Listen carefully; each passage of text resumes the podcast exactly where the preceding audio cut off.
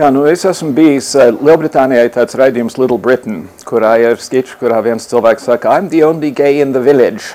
Uh, vienīgais gejs ciematā. Es esmu bijis vienīgais gejs ciematā divreiz. Vienreiz trimtas latviešu sabiedrībā, kur es biju viens no pirmajiem, un, un Latvijā pilnīgi noteikti kā pirmais pa sevi atklātais gejs. Un, Es gribētu teikt, ka laikā, kopš es ierados, situācija ir gan uzlabojusies, gan arī zināmā mērā pasliktinājusies. Pirmos piecus gadus, kad es te dzīvoju, īpaši LGBT kopienas nebija struktūrālā nozīmē, un neviens īsti par to nedomāja, nevienam nebija intereses par to īpaši, un cilvēki varēja dzīvot savu dzīvi. Tad uzrādījās Aivars Gārda, puslīdz fašistiskais grāmatizdevējs ar grāmatu homoseksualitāte, cilvēks posts un kaut kas cits. Jā. Un tas izsauca diezgan aktīvu homofobiju. Un ap to pašu laiku sāka veidoties pirmie praidi, kurus, kā atcerēsimies, pirmajos bija daudz vairāk protestētāju nekā, nekā praidistu. Uh, politikā um, politiķi ir izvēlējušies būt kā trīs mazie mērkaķīši, kuri neko neredz, neko nedzird, neko negrib saprast no, no šīs lietas, iedomājoties, ka elektorāts viņam tā, tā kaut ko nepiedos, lai gan visā pasaulē ir piemēri, ka tā tas uh, nebūtu nav. No otras puses, kopiena kā tāda ir attīstījusies, mozaīka ir stipra un spēcīga organizācija. Šogad saimā ievēlēja divas, uh, divas seksuālas minoritāšu pārstāvis, tā teikt. Um, Un e, pēdējie praidi ir bijuši daudz lielāki un ar daudz mazāku protestētāju skaitu. Tajā skaitā 2015. gadā te bija Eiropraids, un tas bija pirmā, tā bija pirmā reize, kad tas bija kaut kur Austrum Eiropā, kur nu vēl bijušajā padomju savienībā. Līdz ar to var teikt, ka ir notikuši, notikusi gan pozitīva, gan arī netik īpaši pozitīva attīstība. Nelaime Latvijā ir tāda, ka vēl joprojām 2019. gadā Uz vienas rokas pirkstiem ir saskaitāms sabiedrībā redzamo atklāto geju un lesbiešu skaits. Ja? Um, tā, es tas esmu, Linda Freimane, um, Kristīna Garina, Kaspars Zālītis, kas ir mozaīkas aktīvisti. Un ar to apmēram ir pateikts, um, mums nav neviens aktieris vai aktrise, kuri būtu atklāti teikuši, es esmu gejs, es esmu lesbieta. Neviens profesionāls sportists, kurš būtu teicis, es esmu gejs, es esmu lesbieta, lai gan abos gadījumos ir nepārprotams skaidrs, ka tādi tur ir un ir vienmēr bijuši. Manā uztverē tās ir palikošas bai, iedzimtas bailes no padomju laika, kad atklātība šajā jomā tiešām varēja ļoti slikti beigties. Cilvēki nonāca psihslimnīcās un, un citādi, citādi tika sodīti, un kā cilvēki jokojas, padomju savienībā seksa vispār nebija, kur nu vēl homoseksuāla seksa. Un līdz ar to mēdījiem ir ļoti viegli izlikties, ka šis ir jautājums, kurš Latvijā vispār nepastāv, un ja pastāv, tad tas ir kaut kas, kas ir ievazāts no rietumiem, kā neatkarīgā rītā bijis īpaši to mēdz, mēdz argumentēt. Um, es, es gaidu, piemēram, kad pirmo reizi kādā no Latvijas seriāliem, ugunsgrēka tipa seriāliem, būs kāds gejs vai lesbieta tēls. Uh, ir bijuši geji un lesbietas teātrī izrādēs kā tēli, it īpaši jaunajā Rīgas teātrī. Um, vai tos, tās lomas ir spēlējuši geji un lesbietas, to es, to es nezinu. Un līdz ar to, ja, ja sabiedrībā ir tik maz atvērtu cilvēku, tad medijiem ir grūti saprast, ar ko runāt. Ne jau ar mani vienmēr runās. Es, ne, es nevaru būt visas kopienas pārstāvis visu laiku un, un visur. Um, pozitīvi ir tas, ka, ka, piemēram, skatoties draugos un Facebookā, ir ļoti daudz gados jauni latvieši, kuri neatcerās padomi laikus un kuri līdz ar to ir pilnīgi atklāti. Es esmu gejs, man patīk puiši, man patīk meitenes un tā tālāk un tā joprojām. Um, tas, protams, ir vieglāk Rīgā nekā, teiksim, Tīnūžos, kur visā pasaulē tā tas ir bijis. Mazpilsētas cilvēki pārceļās uz lielām pilsētām, laucinieki pārceļās vispirms uz vidējām pilsētām un tad uz lielām pilsētām. Notiek tāda sava veida pat getoizācija attiecībā uz, uz geju kopienām pasaulē. Es gribu ticēt, ka šajā saimā vismaz sāksies saruna par partnerattiecību likumu. Zināmā mērā tā jau ir sākusies caur attīstībai pār Um, es, es gribu cerēt, ka attīstībai pārrunā ar kolēģiem uh, saimā, skaidrojot, ka tas nav pasaules gals. Tā, tā skaitā Igaunija ievies partnerattiecību likumu pirms diviem gadiem, nevienam gabals nenotkrita. Ir daudzas pasaules valstī, kurās ir arī atļauts vienzimuma laulības, nevienam gabals nav nokritis. Tieši pretējais Amerikā, piemēram, tas tagad ir sākusies šī kristiešu tiesību kustība, ka man ir tiesības nedot, nesniegt pakalpojumus gejiem, tā, ka viņi grib precēties. Tātad man ir tiesības uzskatīt, ka reliģija ir kaut kas aizspriedumains, kas ir pats pa sevi absurds. Bet Visā pasaulē šī ir sistēma, kura ir, ir, ir paplašinājusies un attīstījusies. Kultūras pasaulē pat mūsdienās ir pat diezgan liela pārliecība, ka, ja piemēram kādā televīzijas raidījumā vai filmā ir loma, ko, kas attiecas uz kādu transpersonu, tad ir jāatrod transpersona, kas spēlēs to lomu un ir profesionāls aktieris. Nevis kāds heteroseksuāls vīrietis spēlē geju vai tā tālāk. Um, heteroseksuāli aktieri ir spēlējuši gejus uh, ļoti veiksmīgi um, un, un redzamākie aktieri. Um, Toms Hanks, piemēram, spēlēja geju un aids pacientu filmā Filadelfija un dabūja par to labākā aktieru Oskaru.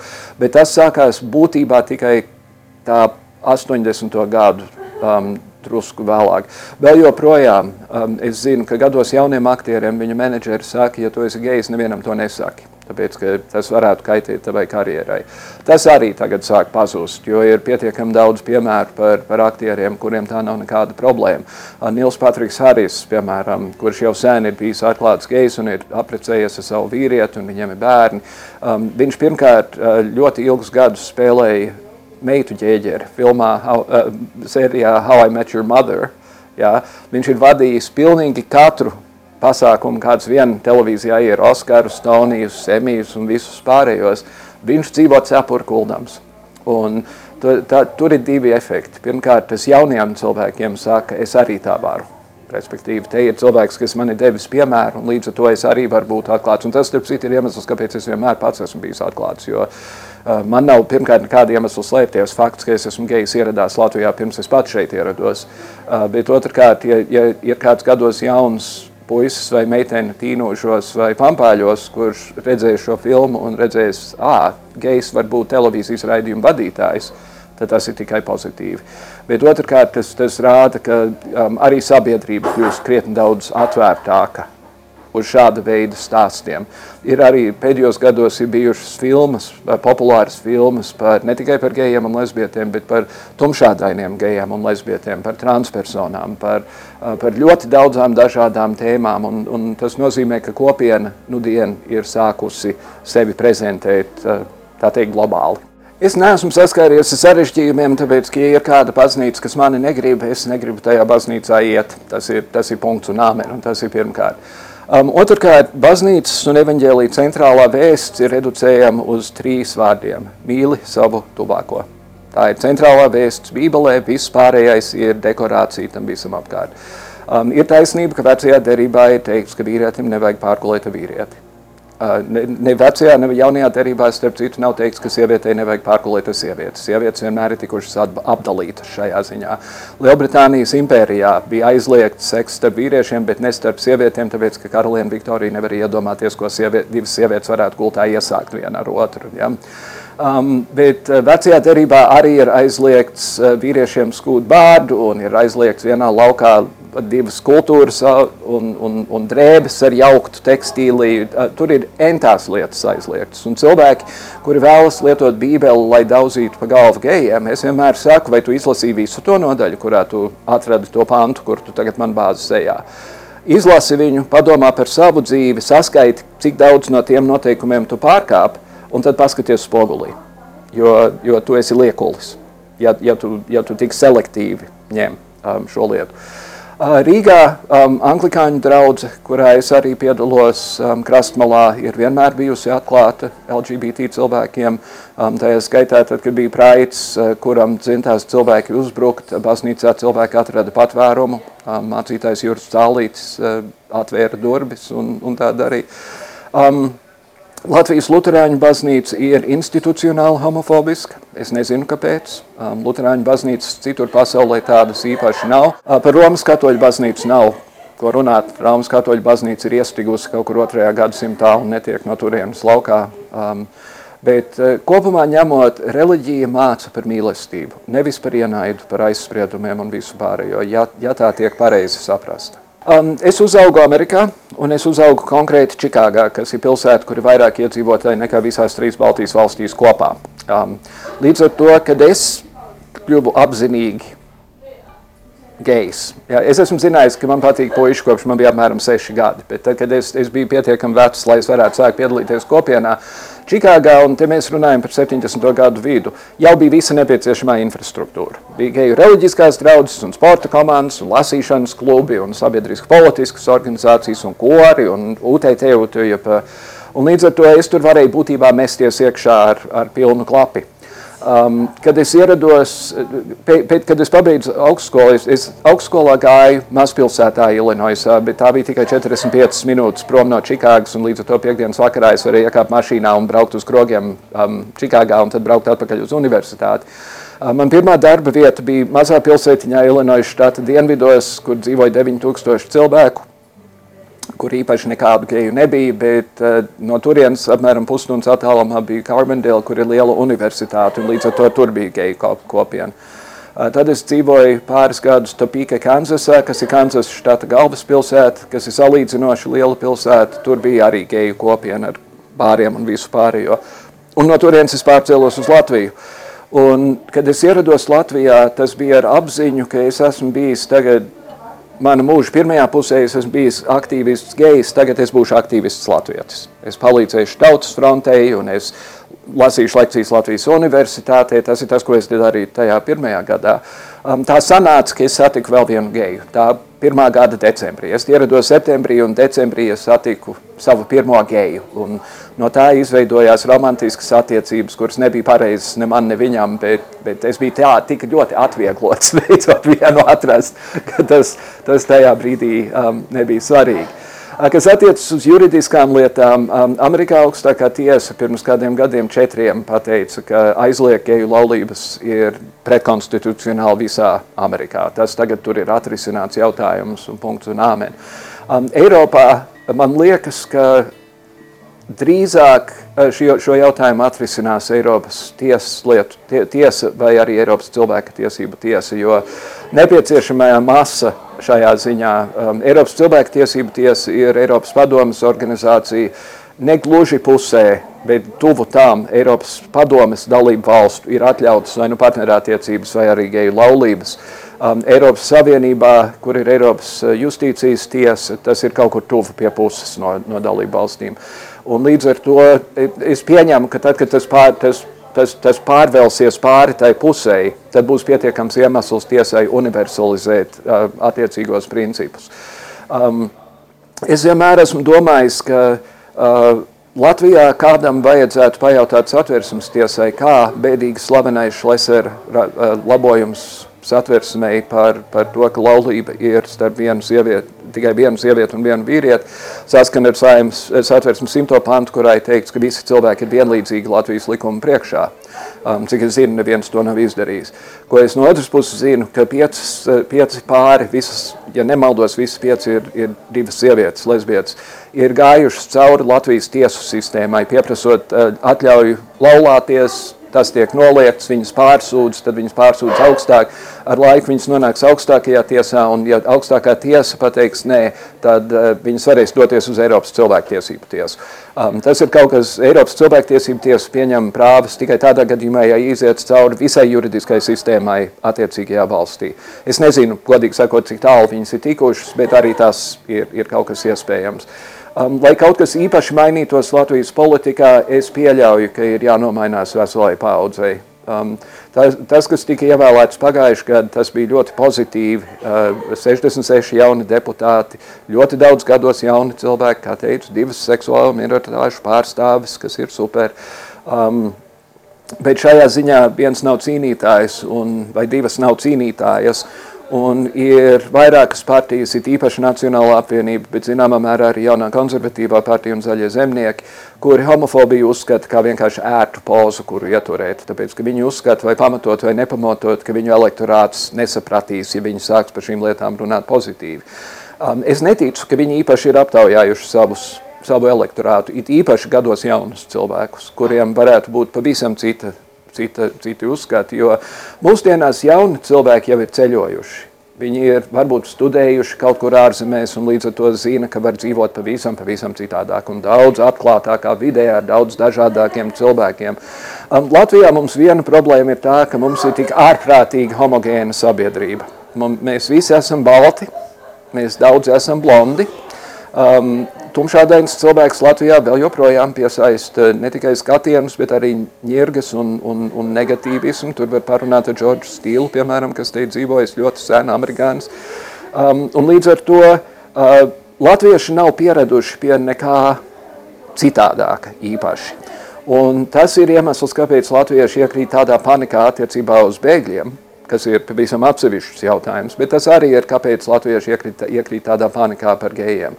Um, man vienmēr personīgi ir licies, ka sabiedrībā kā tādā, arī gados vecākos cilvēkos, šis nav īpaši svarīgs jautājums. Jo, ja tu esi trūcīgs un tev galvenais jautājums ir, kā pabarot savu ģimeni, tev ir pilnīgi vienalga, vai aiz, aiz sienas ir Pēters un Anniņa vai Pēters un Jānītis, un ko viņi tur, tur abi divi dara.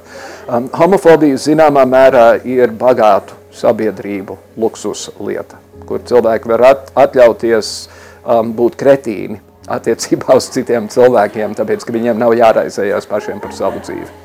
Sāksim ar to, ka mēs visi esam cilvēki. Vai Dieva radīti, ja vēlamies tā domāt, vai no pētiķiem cēlušies, bet mēs vienalga visi esam cilvēki. Mums katram ir divas acis un divas rokas un divas kājas, un galvenais mums ir sirds, mums ir dvēseli un mums ir smadzenes. Ik katram no mums.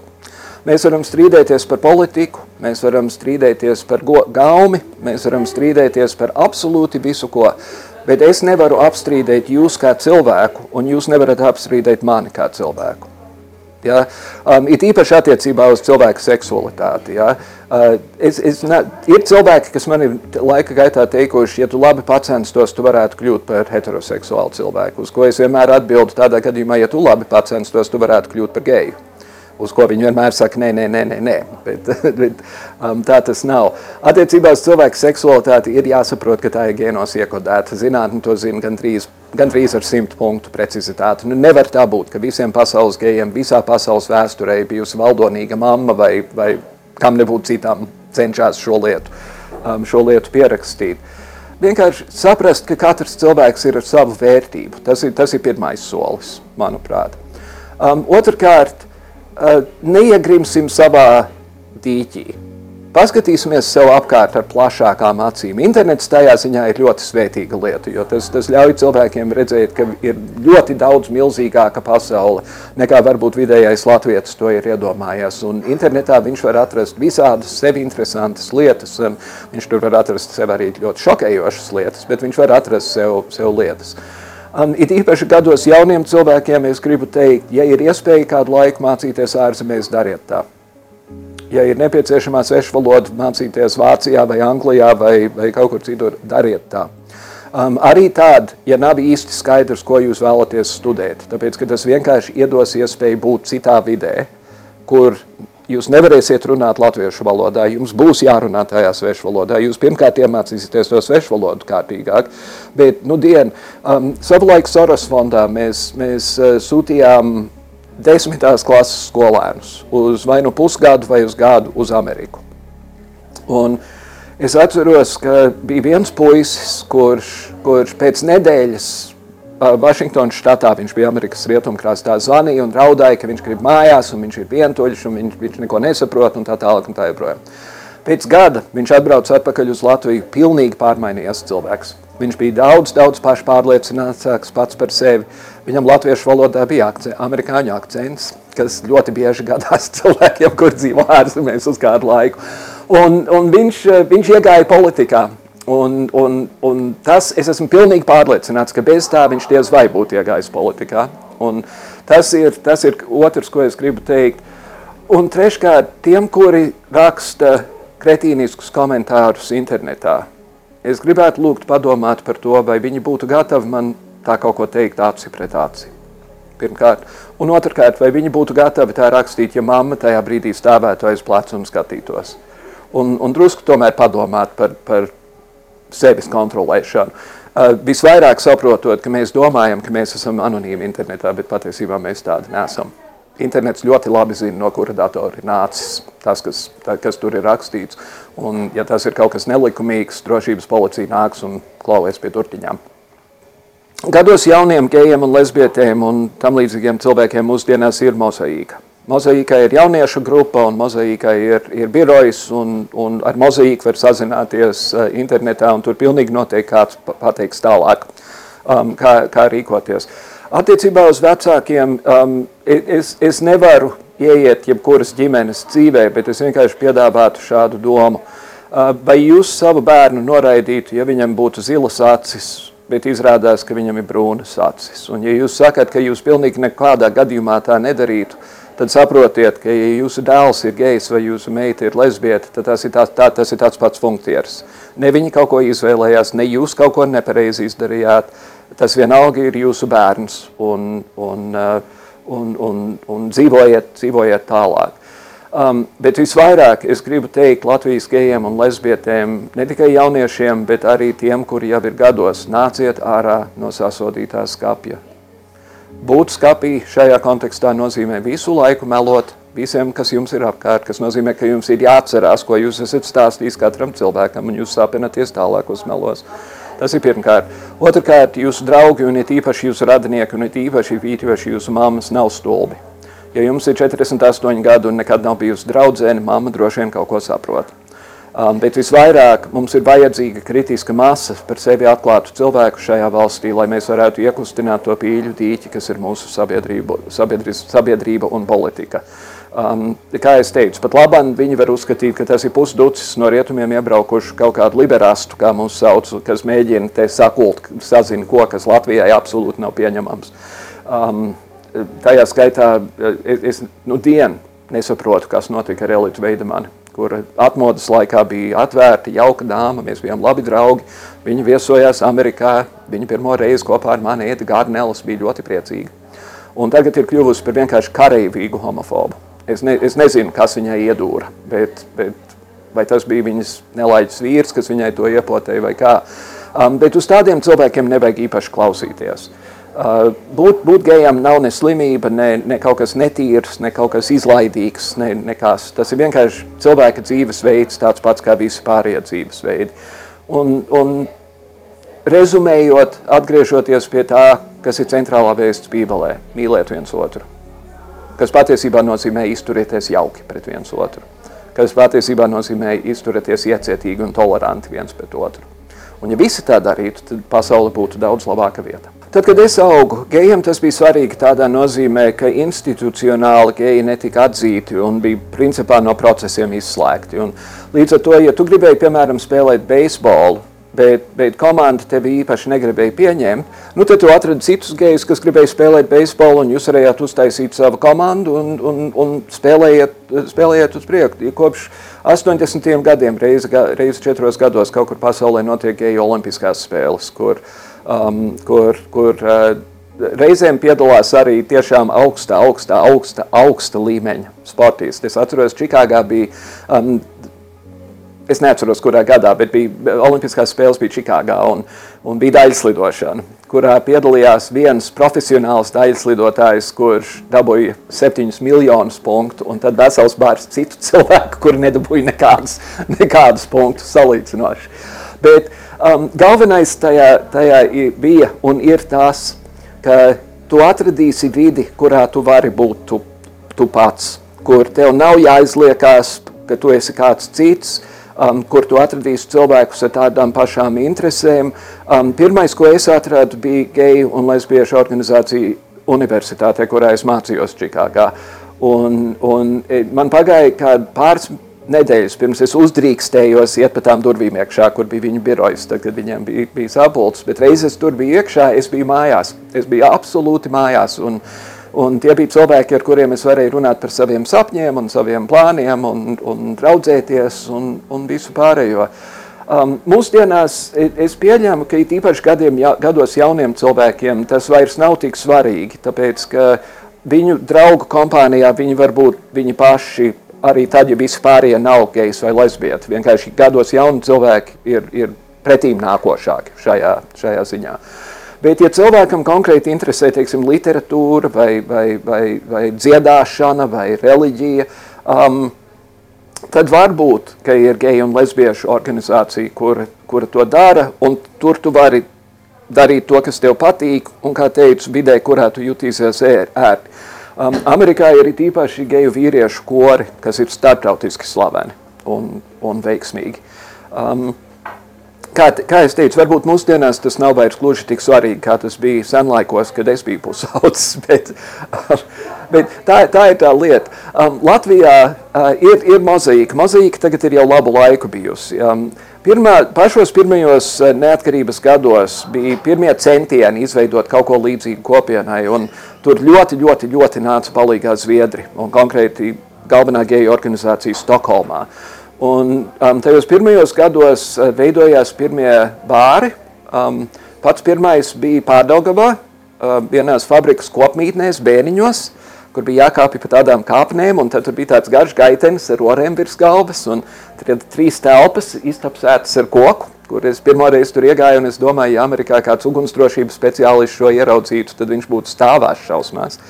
Um, Bet arī, un, un tad nākamais bija sabalansētības pēc pagrabā Sadovņikova ielā, um, kādu laiku elektrofabrikā Straume um, pāri, pāri uh, saulu tiltam um, bija viņa kluba telpā. Piektdienās un sestdienās bija geju pasākums, un tā bija tāda milzīga, milzīga telpa, tur bija varbūt, varbūt simts cilvēku, kas absolūti bija pazuduši vienā no mazajiem stūrīšiem. Um, tas arī bija laikā, kad Latvijā vēl neviens nebija atklājis, ka, ja ūdeni uz kādu laiku ieliek augstā vietā, viņš sacietē un viņu var likt kokteļos. Um, mēs dzērām siltu džinu un toniku tajā laikā, kas bija diezgan pabriesmīgi. Bet tajā kluba telpā arī varēja rīkot dažādus pasākumus. Mums bija vienreiz no Amerikas bija atbraukusi um, klāga dancing, nu, koka kurpi tāda, tāda dejošanas grupa, kas mums visiem mēģināja iemācīt, kā klāga dejot, bet tur, tur nekas īpaši nesanāca. Um, bet tad ar, ar laiku būtībā tas, tas apsīka, tāpēc, ka um, cilvēki sāka redzēt ārpasauli ārpus Latvijas, un tā, tas viņiem bija interesantāk, līdz, līdz uh, mozaīka tika izveidota. Uh, Um, kopš mozaīka ir izveidota mozaīka, ir starptautiskā ietvara um, dalībniece. Es vienmēr esmu domājis, ka būtu jauki, ja mozaīkai būtu um, kino vakari vai, vai kāds grāmatu lasīšanas klubs vai kāds adīšanas un tamborēšanas klubs, ja, ja kāds. Bet es zinu, ka gados jauni cilvēki saka gandrīz universāli, ka viņiem tas nav vajadzīgs. Viņi to var atrast savā skolā vai, vai savu draugu kopienā. Viņiem ir vajadzīgs, lai Rīgā būtu vismaz viens geju bārs, kur viņi varētu iztrakoties piekdienas un sestdienas vakaros. Mana pieredze ir, ka Rīga var uzturēt divus, bet ne vairāk geju bārus. Ir, ir vienmēr bijis tā, ka ir bijuši divi, ja atverās kāds trešais, tad viens no tiem pirmajiem um, slēdzas. Um, un tas ir viss, kas viņiem ir vajadzīgs. Uh, Tas ir manā uztverē pirmkārt bīstami tādā nozīmē, ka gados jauni cilvēki ir aizmirsuši jēdzienu droši seks, un, un pēdējos gados um, HIV-AIDS skai, skai, skaits Latvijā ir atkal sācis pieaugt konkrēti tāpēc. Um, bet arī, tas arī ir, ir nožēlojami tādā nozīmē, ka mūsu kopienai Latvijā ir sabiedriski politiski nozīmīgi jautājumi. Um, vienīgā joma, kurā mēs esam aizsargāti, ir nodarbinātības jomā, un to saima pieņēma ar ļoti gariem zobiem tikai tāpēc, ka Eiropas Savienība lika saprast, ka, ja to nepieņems, tad būs ļoti smagas sankcijas. Um, aizliegumu pret gejiem kā tādiem um, izmeta no krimināla kodeksa vēl augstākā padome pirms Latvijas neatkarības atjaunošanas, kad bija tāds tāda vispārēja likuma tīrīšana. Es nezinu, vai viņi saprata, ko viņi tajā brīdī izdarīja, bet to viņi arī izdarīja. Bet mums nav nekādu īpašu tiesību attiecībā uz dzīves telpu. Um, mums nav nekādu tiesību attiecībā uz savstarpējo attiecību veidošanu. Un politika mums saka, viss, kas jums ir vajadzīgs, tas ir nokārtojams pie notāra. Un to, piemēram, saka Dzintars Rasnečs, kurš ir izglītots jurists un zina, ka tās ir kategoriskas muļķības.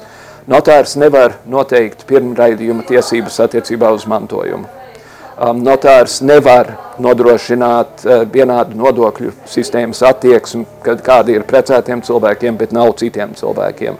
Un notārs arī nevar noteikt, ka diviem vīriešiem vai divām sievietēm ir tiesības precēties. Tas ir juridisks darījums, tā, tā, tas nav, tas nav partnerattiecību jautājums. Un līdz ar to, ja tu esi gados jauns cilvēks, kurš izmanto to, ka mozaīka ir šo to darījusi un ka ir cilvēki, kuri atvēruši tos krogus, uh, tad vismaz nāc trusciņu palīgā. nāc, nāc uz praidiem. Šis pēdējais praids, kas bija pagājuši gadu, tas bija ļoti, ļoti, ļoti iedvesmojošs. Um, Baltijas valstis rotē savus praidus. Vien gadu ir Tallinā, tad Rīgā un tad Viļņā. Un, un pagājuši gadu bija vairāk cilvēku nekā bija Eiropraidā trīs gadus pirms tam. Un es tur vadīju um, reportāžu TV24 un runāju ar entajiem cilvēkiem, kuri teica, šis ir mans pirmais praids, es no Alūksnes, es no Bauskas, es no Liepājas, es no Bērnspils, un esmu šeit priecīgs un, un priecājos šeit būt. Um, tas nozīmē, ka jaunieši vairs nebaidās būt, at, at, būt attiecīgajā vidē, bet būtu ļoti jauki, ja, ja mozaīka atrastu veidu, kā šos cilvēkus drusku saur, sa, sabākt kopā sabiedriski politiskām vajadzībām. Jo kaut vai, lai saimai teiktu, es arī, es arī, es arī, es arī, es arī, es arī, es arī, es arī gribu partnerattiecību likumu vai, vai, vai laulību likumu. Un tas ir jādara sabiedriski politiskā iekārtā, un tas ir tas, kas es baidos um, Latvijā stipri pietrūkst.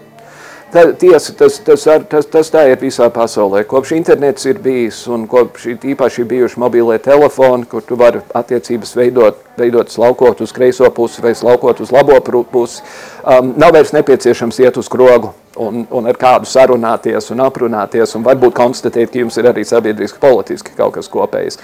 Um, tā, tas ir sarežģīts mūsdienu jautājums, bet tā nu tas ir.